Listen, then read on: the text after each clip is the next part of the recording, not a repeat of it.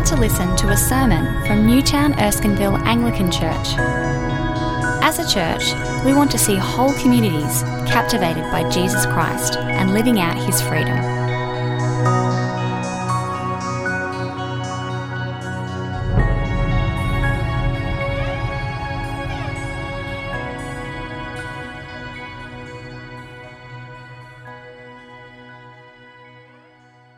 Those days, another large crowd gathered. Since they had nothing to eat, Jesus called his disciples to him and said, I have compassion for these people. They have already been with me three days and have nothing to eat. If I send them home hungry, they will collapse on the way because some of them have come a long distance. His disciples answered, But where in this remote place can anyone get enough bread to feed them? How many loaves do you have? Jesus asked. Seven, they replied. He told the crowd to sit down on the ground. When he had taken the seven loaves and given thanks, he broke them and gave them to his disciples to distribute to the people, and they did so. They had a few small fish as well. He gave thanks for them also and told the disciples to distribute them. The people ate and were satisfied. Afterward, the disciples picked up seven basketfuls of broken pieces that were left over. About 4,000 were present. After he had sent them away, he got into the boat with his disciples and went to the region of Dalmanutha. The Pharisees came and began to question Jesus, to test him. They asked him for a sign from heaven. He sighed deeply and said, Why does this generation ask for a sign? Truly I tell you, no sign will be given to it. Then he left them, got back into the boat, and crossed to the other side. The disciples had forgotten to bring bread, except for one loaf they had with them in the boat. Be careful, Jesus warned them. Watch out for the yeast of the Pharisees and that of Herod. They discussed this with one another and said, It is because we have no bread. Aware of their discussion, Jesus asked them, Why are you talking about having no bread? Do you still not see or understand? Are your hearts hardened? Do you have eyes but fail to see and ears but fail to hear? And don't you remember? When I broke the five loaves for the five thousand, how many basketfuls of pieces did you pick up? Twelve, they replied. And when I broke the seven loaves for the four thousand, how many basketfuls of pieces did you pick up? They answered, Seven. He said to them, Do you still not understand? They came to Bethsaida, and some people brought a blind man and begged Jesus to touch him. He took the blind man by the hand and led him outside the village. When he had spit on the man's hands and put his hands on him, Jesus asked, Do you see anything? He looked up and said, I see people. They look like trees walking around. Once more, Jesus put his hands on the man's eyes. Then his eyes were opened, his sight was restored, and he saw everything clearly. Jesus sent him home, saying, Don't even go into the village.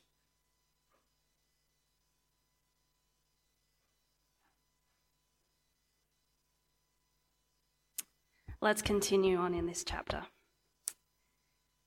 Jesus and his disciples went on to the villages around Caesarea Philippi. On the way, he asked them, Who do people say I am?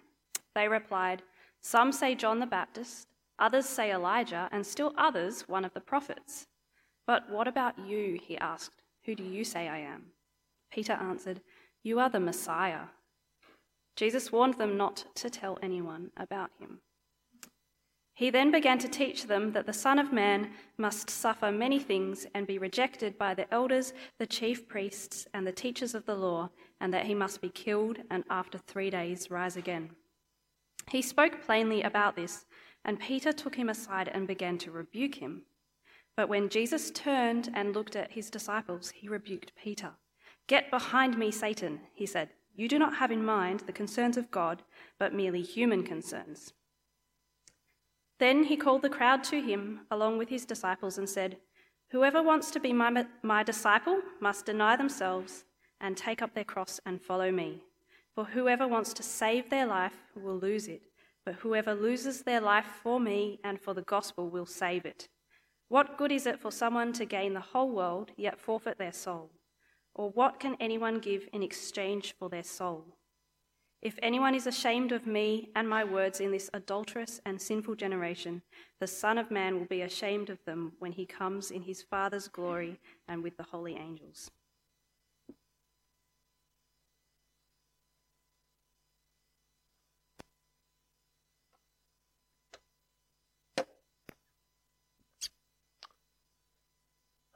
Well, good evening. My name is Mike. I'm one of the pastors here, and it's my privilege to uh, lead us through this central passage of Mark's Gospel. And if you're new here tonight, and if Mark is unfamiliar to you, that's okay. It is a hectic passage, I'm going to warn you. Uh, but I'm glad that you're here, and I'd love to chat with you afterwards if you have questions. Now, I reckon everyone has something to say about Jesus. And, and that's partly because Jesus is a real figure of history. You will struggle to find a credible historian who doubts the historicity of Jesus, which leaves us thinking about, well, who is he? Everyone, I think, has got something to say about that.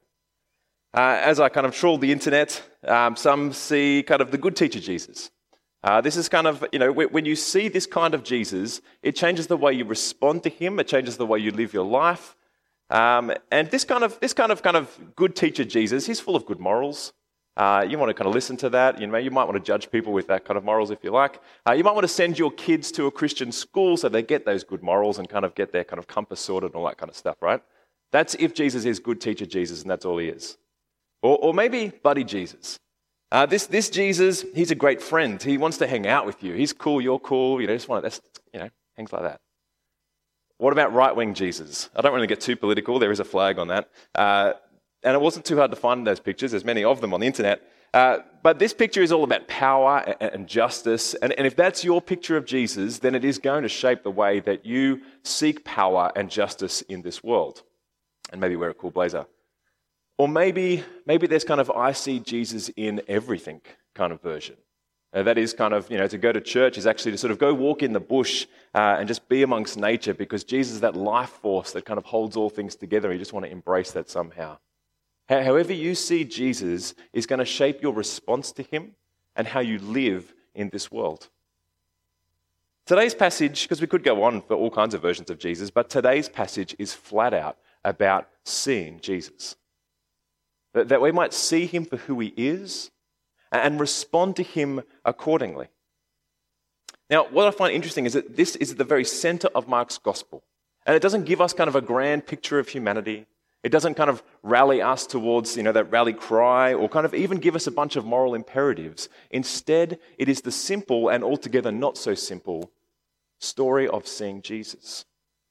Now, we've been told from the very beginning, if you have been following along, you know, chapter 1, verse 1, this is the beginning of the gospel of the Lord Jesus Christ, the Son of God. So we kind of get, like, right from the beginning, that's who Jesus is. We've been in a privileged position as readers of the text. Uh, but from that point, from verse 1, chapter 1, to this point, Jesus has been kind of uh, showing who he is with, with public displays of power and of compassion at that. And this chapter seems to start in the same way. He's just fed 4,000 people. Why did he do that? So he could win a popularity contest? No. He did it because he had compassion for the people. They'd already been there for three days and had nothing to eat. And so from a little, he miraculously produced a lot because he cared for them. Now, now, we don't get an appreciation of how the crowd sees Jesus particularly. Maybe they just thought it was a catered event. Who knows? But that's not that's Mark's point. He moves on to, to kind of the first group of people where we see that they do not see Jesus clearly at all. And that's the Pharisees. The Pharisees are these kind of religious people, these religious leaders, these fanatics, even who kind of know the law inside out and are kind of not very fond of Jesus because he's kind of shaking the boat a bit here. Verse 11 The Pharisees came and began to question Jesus. To test him, they asked him for a sign from heaven. Now that's interesting because he's just produced this kind of great sign, right? He's just done, done a, kind of another amazing kind of miracle of power and compassion. And the Pharisees are like, we want a sign right here, right now. How does Jesus respond to that? He's like, I'd love you to kind of come to know me. So, kind of, what would you like? Do you want a donkey? Do you want kind of like a little fireball? Do you want a new jacket? I could do some signs for you. What is it? He doesn't do any of that. He says no. Flat out, no. And I find that interesting and, and troubling in, in some ways.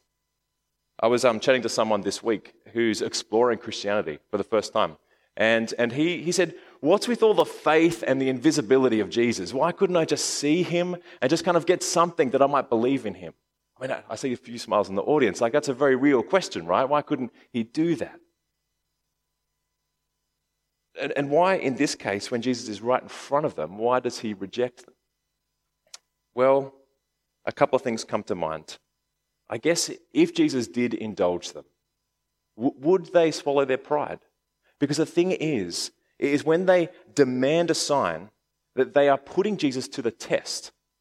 The kind of, uh, the kind of Greek word here for test, it, actually evokes this kind of um, uh, a process to, um, to, to entrap Jesus. You know, they're coming to him not with an open heart, but, but with an agenda that they're trying to put Jesus in and trap him. Jesus knows that. And he knows that whatever he does, it's not going to uh, soften their pride. It's not going to open their closed hearts. But I think also it would have, if Jesus had indulged them, it would have proved that Jesus was their servant, as though kind of he was their dancing monkey. The thing is, is the Lord Jesus Christ it cannot be domesticated. If you give him a chance, he will do great wonders. And we've seen that time and time again. He's just performed a great wonder. But when you demand him to dance for you, he will not be domesticated. And so Jesus uh, rejects their, their, their wanting to control him. He rejects uh, their, their kind of, uh, you know, well, what they want is, to, is in controlling him to, to gain by empirical means what is only accessible by faith. And what we're going to see, even as we drill through this passage, is that that faith is actually going to be through suffering and through service. And they haven't got eyes to see that. They're going to have to sort of follow along to see who Jesus really is a little bit further before they can be open enough to actually see it with their own eyes. And that's what's going to have to happen. They're kind of in the next section, Jesus kind of uh, speaks to his disciples. And the disciples are a group of people who have been following Jesus. You know, they're struggling in their unbelief in all kinds of ways, and we're going to see that again in this passage. And in that unbelief, they're open to correction. So the Pharisees could have said, Look, Jesus, we're kind of we're struggling to kind of make sense of you. Could we tag along a bit so that we might see your signs? Or kind of, Jesus, could you help us with our unbelief? Instead, they demanded a sign. They were rejected on that. But meanwhile, the disciples who keep following Jesus get to see more and more of him. And as the camera zooms into them, Jesus warns them. He says, Be careful uh, that you might watch out for the yeast of the Pharisees. And Jesus sometimes speaks in these kind of strange ways, and, and, and the disciples don't pick up on that, and they're starting to fret. Did we forget the bread? Did you bring the sandwiches? And Jesus is like, What are you talking about? It's not about uh, the bread. And even if it was about the bread, he's just shown that he's fed 4,000 people. So stop stressing about the lunch. What Jesus is talking about is kind of how, you know, the center, you know, how, how the yeast activates the growth of the bread. He's talking about what activates the human body, the soul. He's talking about the heart. He's like, watch out for the heart and the intentions and the agenda of the Pharisees. Because while they ask for signs, they come with agenda. They come with this cancerous, contemptuous cynicism. And you need to watch out for that. Because no sign will solve it. Their heart will consume everything according to their agenda. The thing is, the disciples are wrestling with their own unbelief. And we see that as, as Jesus kind of uh, critiques them Have you eyes but cannot see? They are misunderstanding constantly. They are struggling to keep up with who Jesus is, to put all their faith in him. And so we have these kind of two unbeliefs going on, as it were this kind of contemptuous, cancerous, cynical disbelief from the Pharisees, closed hearted, uh, not open to Jesus. And we have kind of the, the kind of still following Jesus, but struggling to kind of trust him with everything, struggling to make sense of him, faith, unbelief of, of the disciples. It's interesting how we see both of these unbeliefs track through this passage. And as I've been thinking about sort of belief and, and disbelief, I couldn't help but think of Hugh Mackay, who's a social researcher and commentator. He wrote a book, uh, this book, uh, from an Australian context, Beyond Belief, uh, a couple of years back. And as he kind of looked at the Australian landscape, I mean, he himself is kind of a, what would you describe him like, as, a, as, a, as, a, as an agnostic who's maybe sympathetic towards Christianity, perhaps? Uh, but as he looks at the kind of the landscape of Australia, he, he sees kind of this decline of, of, of belief. Uh, except what he notes is a rise in what he would call the spiritual but not religious belief. Because what, what he's tracking is this kind of this me culture that's on the rise and this rejection of, of institutional faith, of religious faith, faith that kind of calls people to account. Instead, he sees the rise of the, the spiritual, it's all about me and my spiritual kind of well being, but I'm not religious. It's an interesting moment for us. As I've said a number of times, I think Newtown is a very spiritual place, but very hard to the gospel, particularly the gospel that calls us to give ourselves to Jesus. Similarly, I think even as Christians, I, I, struggle, we struggle with kind of what it is to believe, to give our whole life to Jesus. Um, this guy, Jeff, Jeff Vanderstelt, uh, wrote a book called Gospel Fluency, and the page one, sentence one, we are all unbelievers. He writes that as a Christian. Uh, but what he means by that is that we struggle to bring our whole life into the lordship and under the lordship of Christ.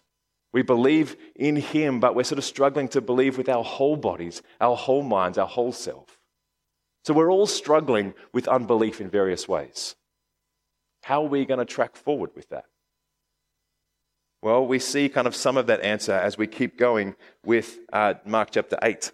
Because what happens next is that Jesus kind of does this, this physical analogy. It's the first time in the gospel, the only time I think, where he heals but not completely. So we kind of get this kind of picture of Jesus approaching a man who is blind. And so, for all of this passage being about sight, we come across this blind person, and Jesus touches him with the intimacy of his hands, with the intimacy of his care. And, and he kind of, as he, as he does that, he asks the blind man, What do you see? And he says, I see people, they look like trees walking around. And you're kind of like, oh, come on, Jesus, did you not have your breakfast that morning? Kind of, you've sort of done a, a half effort here. But, but what's really happening? Because he touches him again and, and his sight is fully restored and he sees everything perfectly. I think he's making, Mark's certainly kind of bringing this story to here, but Jesus is also showing us that even as we see but not clearly, we will be able to. That there is a blindness or a distortion of vision that can be cured. There is an unbelief that can become belief. How does that happen? Well, we come to the very center question of, of Jesus' ministry, of, of his life, of his purpose. And as he talks with his disciples, as he's walking with them, he, he asks this question of them, this most central question. We've asked it already a couple of times through Mark's gospel. Jesus says, Who do people say that I am? It's kind of, it's a, it's a, it's a weirdly personal question, isn't it? Like, have you ever sort of been hanging out with someone and they say, Who do people say I am? Like it's kind of a bit arrogant, it's a bit weird. You might sort of talk about what people do, but to say who I am, like maybe I can think of sort of bad guys in movies that aren't recognized for who they are, and it's kind of like, do you know who I am? Now, I don't think Jesus is that guy in this passage, uh, but he, nonetheless, he asks them because it is the central question who, who is this Jesus? Now, he starts broad. He says, Who do people say that I am? And the disciples answer in the order of the greats. Some say John the Baptist, some say uh, Elijah the prophet. And they're right to kind of see him as one of the greats because he's just done all these great works of power. And people are expecting great things from this power. You know, in the same way, kind of a couple of years back, Time magazine published the answer to who is the most influential person of all time. And to do that, they kind of used these guys, Skiena and Ward, who are a computer professor scientist and a, and a Google engineer, to crunch an algorithm that, that, that sort of analyzed every piece of digital literature available. And they kind of tracked all of that and they said, who is the most influential person? Bing, out came the answer from the computer Jesus the most influential person throughout time. But that's not enough. He's not just one of the greats. Who is he? Is the question. Jesus makes it personal. He asks the disciples directly. he asks us tonight Who do you say I am? Peter answers, The Messiah. It's kind of very sort of religious language. It means the Christ. Not just a surname, but, but a title, a kind of uh, identity. He is the Christ. And that, that title is particularly uh, meaningful throughout the whole Old Testament story because everyone's been longing for this Messiah to, to kind of bring glory to Israel to restore everything that is broken. He's kind of the chosen one, the anointed one that, that, that people are waiting for from God to fix the mess. To give us a little bit more kind of insight into what people were thinking, particularly closer to the time of kind of, you know, when Peter says, confesses that Jesus is the Christ, I'm drawing on this um, Psalms of the Solomons. It's, it's written, it's not in our Bibles, uh, but it's kind of an intertestamental book between the Old Testament and New Testament. And I'm drawing on it because um, we see what people are looking for in the Messiah. Now, no one likes putting slabs of text up on the screen, so just look at the red bits. Um, the expectations of the Christ, that they're not the son of David, you know, the great promised one uh, from King David, that, that, God promised David, the kind of one who would uh, sit on the throne forever. Is drawing on that to rule over Israel. So they're looking for this Messiah to be one of power, of kingship, of dominion, uh, and, and, and in the power to cleanse Jerusalem. What does that look like? Destroying lawless nations, gathering a holy people. Here is one of power and, and even kind of military power. They're expecting someone extraordinary. And Peter says, That's you, Jesus.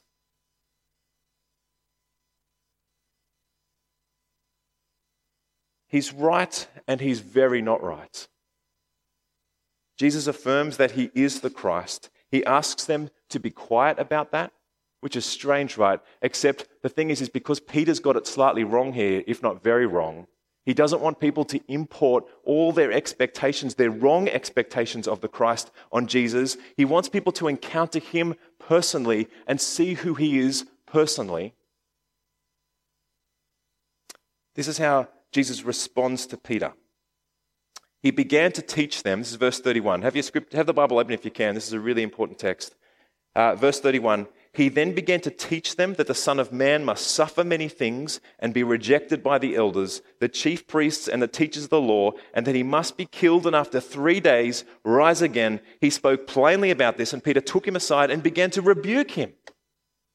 Peter's confession that Jesus is the Messiah has unlocked, as it were, kind of the actual meaning from Jesus' lips of who Jesus thinks he is as the Messiah. And it's a long way from this kind of military person of power. Instead, we talk, he's talking about being rejected, of suffering, of dying. And, and Peter can't sit between what his expectations are and kind of what Jesus is talking about. And he says, Jesus, kind of, you're having a really off day here. Like, we're expecting this and we want you to be this. And what are you talking about? Now, it's a big call to rebuke Jesus. But he's really hoping that Jesus is the kind of Messiah he was looking for. Instead, Jesus cuts him off to rebuke him with, with some of the harshest words we find in the gospel. He says, Get behind me, Satan. Whew, that would have stopped him in his tracks. Here is the danger of the half truth. Because Peter's got it mm, right in title that Jesus is the Christ, the Messiah. But, but the, the half lie is, is the expectations that, that Peter has. And, and that, that half truth, half lie is powerfully deceptive. We know that Satan is the father of lies, uh, the master of deception. And, and Jesus rebukes Peter in that half truth.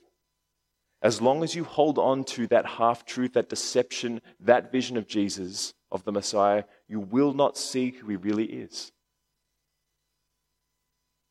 And this is the upside down moment where Jesus flips everything on its head. Because his version of power is radically different to our version.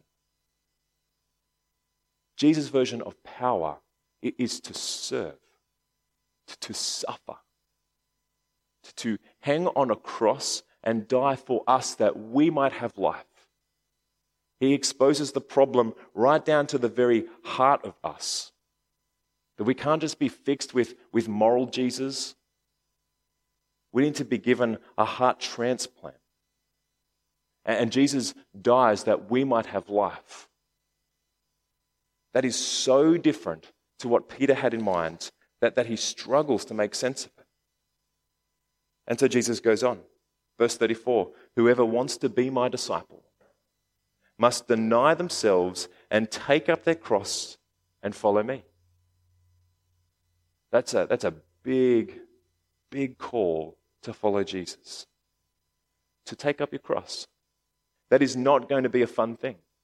The cross was kind of this, this, this institutional act of torture. That kind of the cross that Jesus would die on, would suffocate on, naked, shamed, ridiculed. Before that happens, he said, if you want to follow me, that's the kind of stuff that you're going to be involved in. That's the kind of plight that you're going to walk into.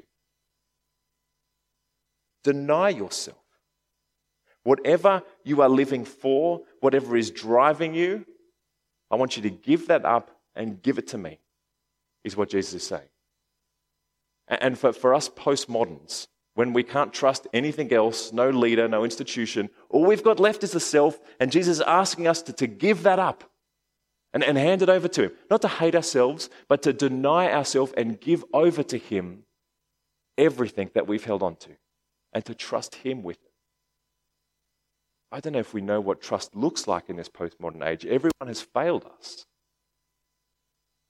So, so why on earth would we do this? Why, why would anyone take that kind of like, oh, geez, that sounds great, I'm in?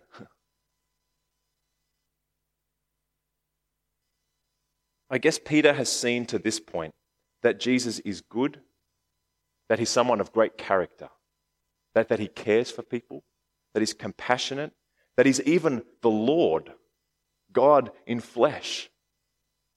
So there's a lot of kind of capital in the bank already so when Jesus, when, when Peter hears this, he, sort of he, must take stock here of what Jesus is actually calling him to do. Whether Jesus is actually worthy of handing everything over to. He goes on, verse 35. Jesus says, Whoever wants to save their life will lose it, but whoever loses their life for me and for the gospel will save it. Whatever you are doing to kind of build that security, that nest egg, uh, that, that comfort, that's going to go nowhere, Jesus says, ultimately. But whoever loses everything and hands it over to Jesus will ultimately save it.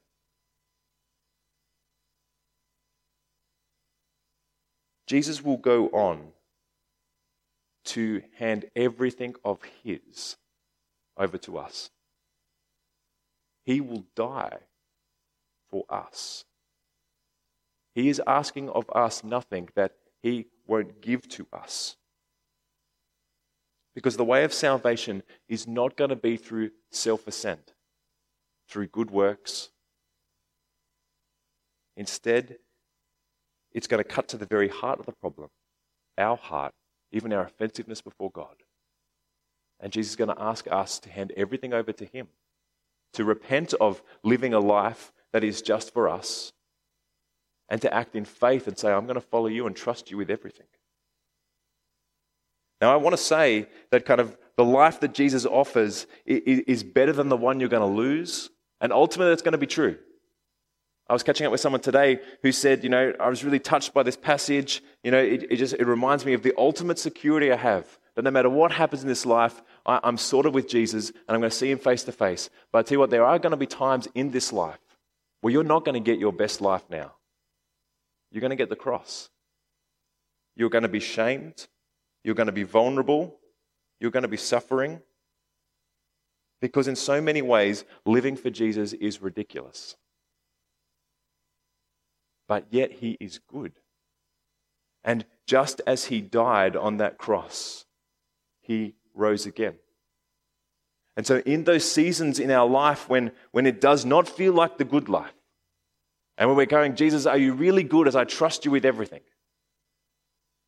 We need to act in faith that just as Jesus was not left to the tomb, we too will be vindicated and raised to new life and, and, and vindicated that, that following Jesus is the most glorious, is the most beautiful, and is the ultimate life. This affects everything. It affects my parenting. The kind of, this kind of self denying, living for God and for others kind of life. Nothing has shown me my selfishness and my sinfulness like parenting children and raising a dog. Oh my goodness. And yet Jesus calls me to, to not live for myself, but to live for others. It's going to affect your job and kind of the way you think about your ambition. Because Jesus is saying, I want you to hand that over to me. I want to, I want to put a new heart in you. I want you to trust me with my plans for you.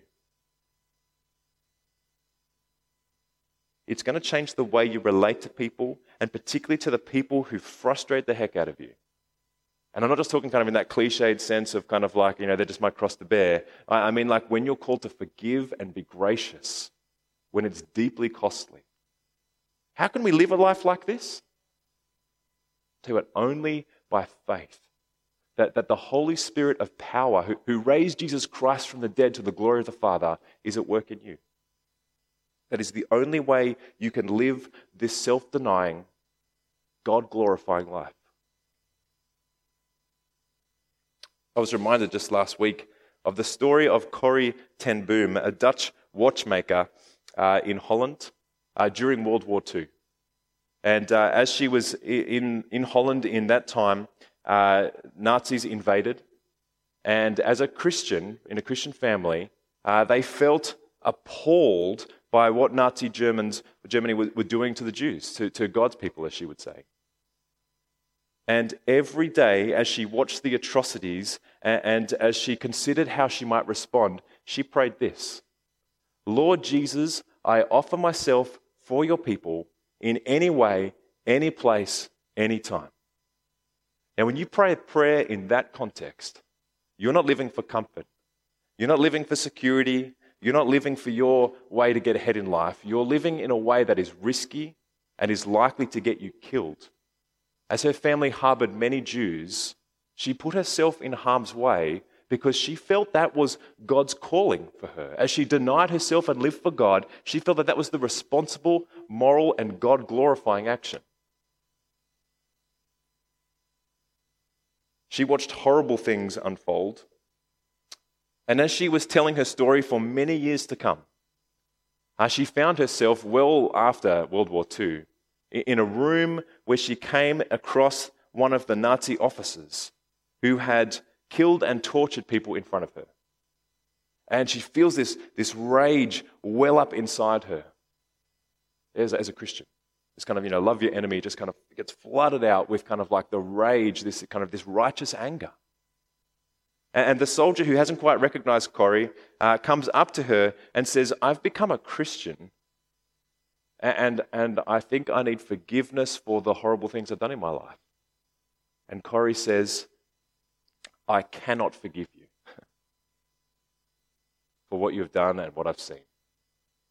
But then, as she prays to God, she says, But the power of Christ in me means He has forgiven you, and I will too. She sums up for me beautifully what the self denying at great cost, God glorifying life looks like. As she takes every bold step of faith to live for God and not for herself. Where have we traveled today?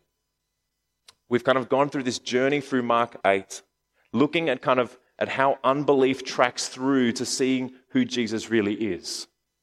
Now, I don't know kind of where everyone's at in the room tonight, some of you might be in kind of the Pharisee camp, kind of skeptical, uh, even contemptuous towards Jesus.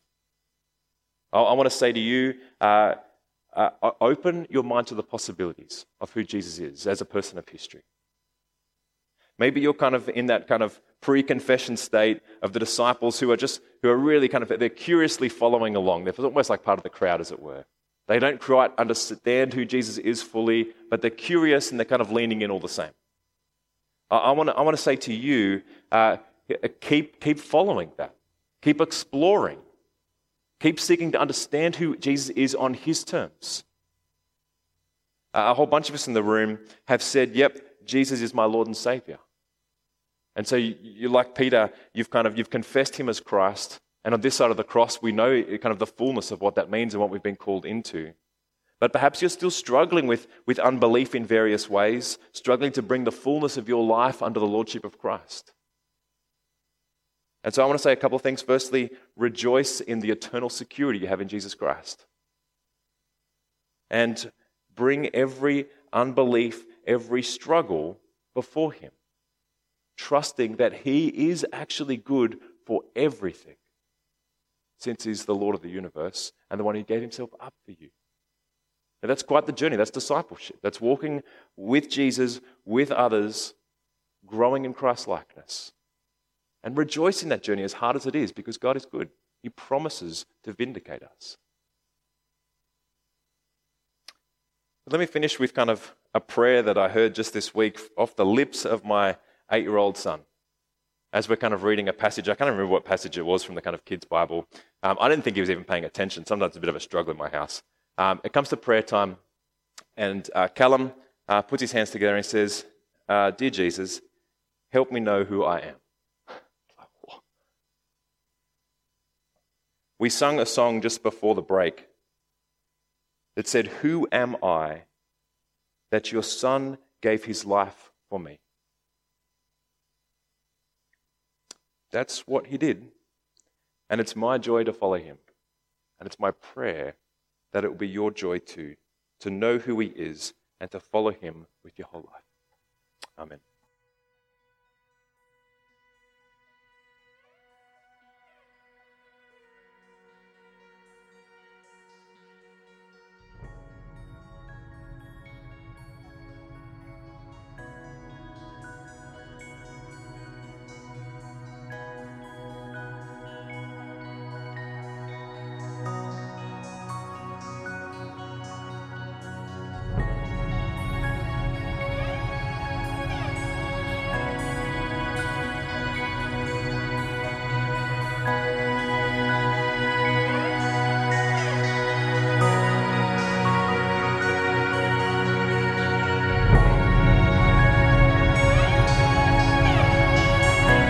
Listening to the Newtown Erskineville Anglican Church podcast. For more audio content and information about our church, please visit neac.com.au.